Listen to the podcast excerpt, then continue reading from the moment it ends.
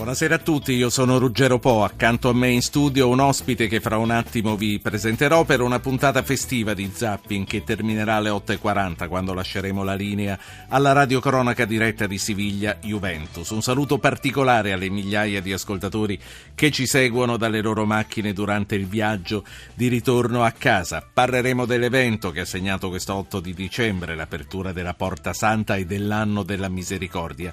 Ne parleremo con voi, con i nostri ospiti, il primo dei quali lo saluto, è Rafael Luson, analista del Medio Oriente che già abbiamo conosciuto qualche settimana fa in occasione del suo libro Tramonto Libico. Benvenuto Luson. Grazie, buonasera a tutti. Mi fa piacere averla qui con noi, con lui abbiamo parlato delle sue origini, del suo libro appunto Tramonto Libico, storia di un ebreo arabo. Luson nasce in Libia, a Bengasi nel 1954, ha vissuto a lungo a Roma Roma in Israele oggi vive a Londra. In questi giorni a Roma le voglio chiedere che Roma ha trovato atterrando in questi giorni, che, che città ha trovato. Stavo dicendo, lei ha vissuto in mezzo mondo, ha vissuto a Roma molto a lungo negli anni 80, 90, in quegli anni lì. Che Roma ha trovato? Abbiamo sentito dal TG3 città blindata. Eh, lei ha avvertito questa sensazione? Più che avvertito, appena atterrato a Ciampino, eh, entrando a Roma, ho avuto un flashback. Io ho fatto qui l'università La Sapienza e ho vissuto in pieno il rapimento di Moro, che era anche tra l'altro uno dei miei professori a scienze politiche. E, e la Roma blindata di oggi mi ha ricordato la Roma blindata di allora, dove si vedevano forze di polizia, dell'ordine dappertutto, in alcuni posti addirittura in maniera esagerata. E una cosa che da una parte ti dà sicurezza, dall'altra parte a me personalmente ha creato un'angoscia, è come se mi avessero ricap- ricapultato eh, in quegli anni chiamati allora gli anni di piombo, e stavolta il nemico non è interno ma esterno.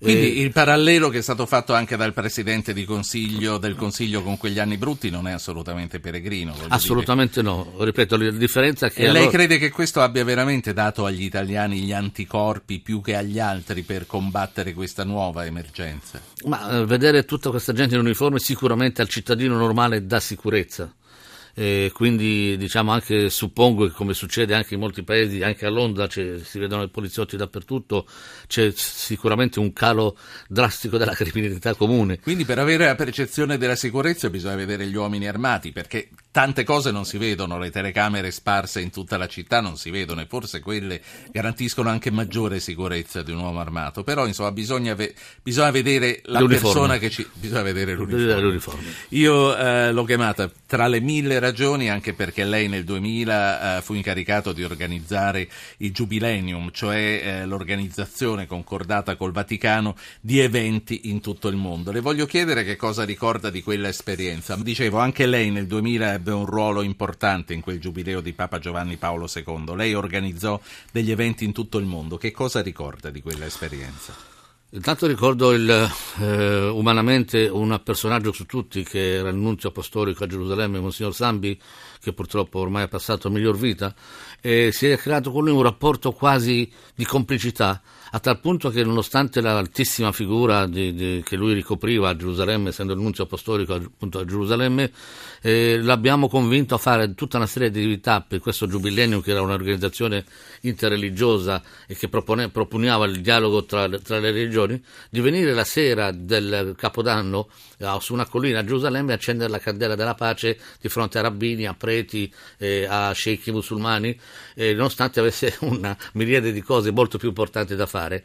E, e ricordo che ho avuto eh, anche una bellissima collaborazione con la comunità di Sant'Egidio, che grazie ai loro auspici sono riuscito anche a incontrare Giovanni Paolo II e lì eh, ho raccontato nel libro un brevissimo aneddoto in cui eh, salutandolo e stringendogli la mano, gli ho detto Santità, lo aspettiamo in Terra Santa e lui mi ha risposto in Israele. Quindi, come si dice, no, ho voluto più, essere più cattolico del Papa, lui invece mi ha, mi ha corretto. allora, il libro al quale Rafael Luson sta facendo riferimento è Tramonto libico, storia di un ebreo arabo, perché questa è la sua personalità, questo è, è, è il suo tratto. Eh, misericordia, questo sentimento comune alle tre religioni monoteiste, può essere la base per il dialogo? Può essere la base del dialogo dove però ha una condizione che ciascuna delle tre maggiori religioni monoteiste riconosca il ruolo storico importante di ciascuna delle religioni.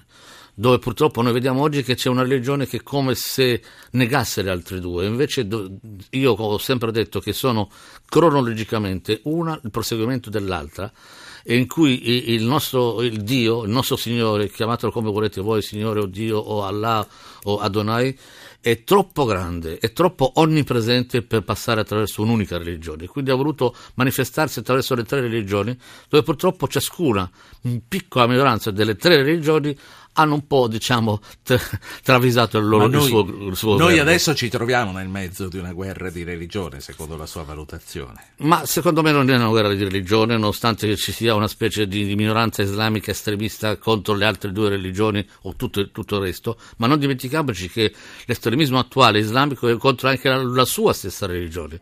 La maggior parte di vittime degli ultimi due anni sono musulmani uccisi da musulmani, cioè sunniti uccisi da sciiti o viceversa, wahhabiti uccisi da, da alawiti o viceversa, quindi sì. di, diciamo che non è contro le altre religioni ma contro chiunque non la pensi come loro. Luson, c'è un primo ascoltatore che vuole parlare con noi, ricordo a tutti coloro che stanno ascoltando e so che questa sera c'è anche un pubblico insolito, un pubblico che non ci ascolta di solito durante la settimana ma questa sera si trova in macchina suo malgrado e quindi se volete eh, mandate un messaggio col vostro nome al 335 699 2949 vi renderemo più leggero questo viaggio di ritorno. Antonio Bologna, buonasera. Buonasera Ruggero, io invece sono un ascoltatore abituale. Meno male. Eh, e comunque ho, ho, chiamato perché volevo ricordare una cosa, anche lei inizio trasmissione ha fatto un, un accenno al, al, fatto, mi scusi il doppio gioco, che siamo un po' purtroppo vaccinati dal terrorismo nel senso di fare la guardia. Anche il generale Piacentini sera fa diceva la stessa cosa, ma io vorrei ricordare che i francesi hanno avuto il terrorismo basco, che addirittura negli anni Ottanta ha ucciso un ministro davanti alla, alla sua sede a Parigi. I tedeschi hanno avuto la Rota Armee Frazione nella banda Bader-Meinhof gli inglesi per 40 anni hanno sì. avuto l'ira che addirittura ha fatto saltare in aria. Sarà perché ognuno ricorda del suo. Eh, Secondo però... me la nostra è stata un'esperienza anche più dura eh, eh, di quelle. Lei quanti anni ha, Antonio? Io purtroppo 55.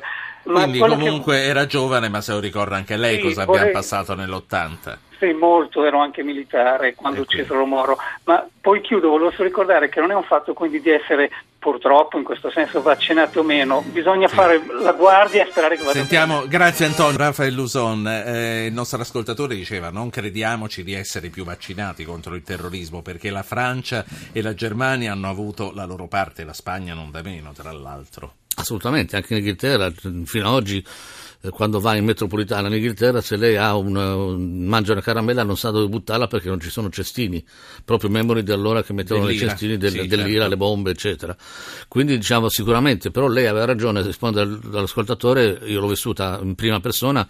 Gli anni di piombo dell'Italia sono stati secondo me molto molto più di, duri e, e, tragici di, di, altri della Bader-Meinhof o, de, o de, dell'IRA eccetera. l'IRA anche perché non era un terrorismo come il nostro. L'IRA era una specie di guerra di secessione tra, tra come i baschi in, in, Sardegna, in Corsica mm, o in Spagna volevo dire. E purtroppo invece in Italia dal 77 al quasi all'85-86 Solo allora ci siamo accorti che aveva ragione Walter Tobaggi, che non erano kamikaze invincibili e forse un 3.000-4.000 persone che hanno tenuto in scacco una nazione di 50 milioni di persone. Speriamo in un finale più, più veloce questa volta. Tornando al giubileo, che riverbero ha il giubileo nel mondo arabo e per gli ebrei che furono i primi ispiratori? Per gli ebrei è sempre stata un'occasione molto importante di dialogo anche con il mondo cristiano, eh, con i fratelli minori, per, per citare Giovanni Paolo II i musulmani non ho, non ho, idea, ci sono sicuramente dei musulmani che io conosco anche personalmente che sono vissuti e vivono tuttora con, con i cristiani, quindi forse a loro fa un certo effetto, però non più di tanto, onestamente. C'è un altro ascoltatore che eh, si è prenotato mandando il suo nome in un messaggio al 335 699 2949. Marco Torino, buonasera. Buonasera, buonasera a tutti. Eh, No, dico, io ho acceso la radio, sono in macchina in mezzo alla nebbia, quindi... Mm, Vabbè, insomma, vada eh, piano e parli con noi. In questo momento è in movimento o è fermo? No, no, sono in movimento col, col viva voce, sono con le mani attaccate al volante. Bene, allora, dica tutto. Ma io ho ascoltato, cioè, eh, l'argomento ovviamente, quello che ho ascoltato l'ho ascoltato a petti. Io quello che vorrei dire, se ha attinenza con, con la serata, e con il tema è che Cioè, eh, bisogna che le religioni dialoghino, tutte le religioni, non solo le tre principali, tutte, perché secondo me la, la, la, la cosa importante è, è, che la religione deve servire per rendere l'uomo felice. Se, se non fa questo, non, secondo me non, non, risolve il problema. Grazie Marco, eh, buon viaggio, Luson. Sicuramente questo è il sogno di tutti, di tutti quelli che amano la pace, il dialogo, figuriamoci con me sfonda una porta aperta, però eh, come si dice, eh, per ballare il tango c'è bisogno di due non di uno solo. Quindi ci sono delle religioni e che... E di uno che guida. E di uno che guida. Eh, ci sono sicuramente delle religioni che hanno fatto del dialogo la propria uh, base di esistenza ed altre che purtroppo negano il dialogo. Sono d'accordo con l'ascoltatore che non solo le tre religioni monoteistiche, ma anche il buddismo e tutte le altre, una serie di religioni chiamate minori, vanno coinvolte in questo dialogo di pace e di fratellanza. La guerra si spezza ma la pace no, ha detto il Papa durante il viaggio in Africa, eh, nel corso del quale ha aperto la prima porta santa che è stata quella di Bangui la settimana scorsa. Qual è stato, Lusoni, il significato del suo viaggio in luoghi così pericolosi? E lei crede che realmente Papa Francesco abbia rischiato per la propria incolumità? Secondo me Papa Francesco e qualunque altra persona che parli di pace rischia anche a casa propria, non solo in Africa e anche a Roma e anche in un posto blindato come il Vaticano però ha fatto bene andare a fare questo viaggio aprire la prima porta santa in Africa perché è il continente del futuro.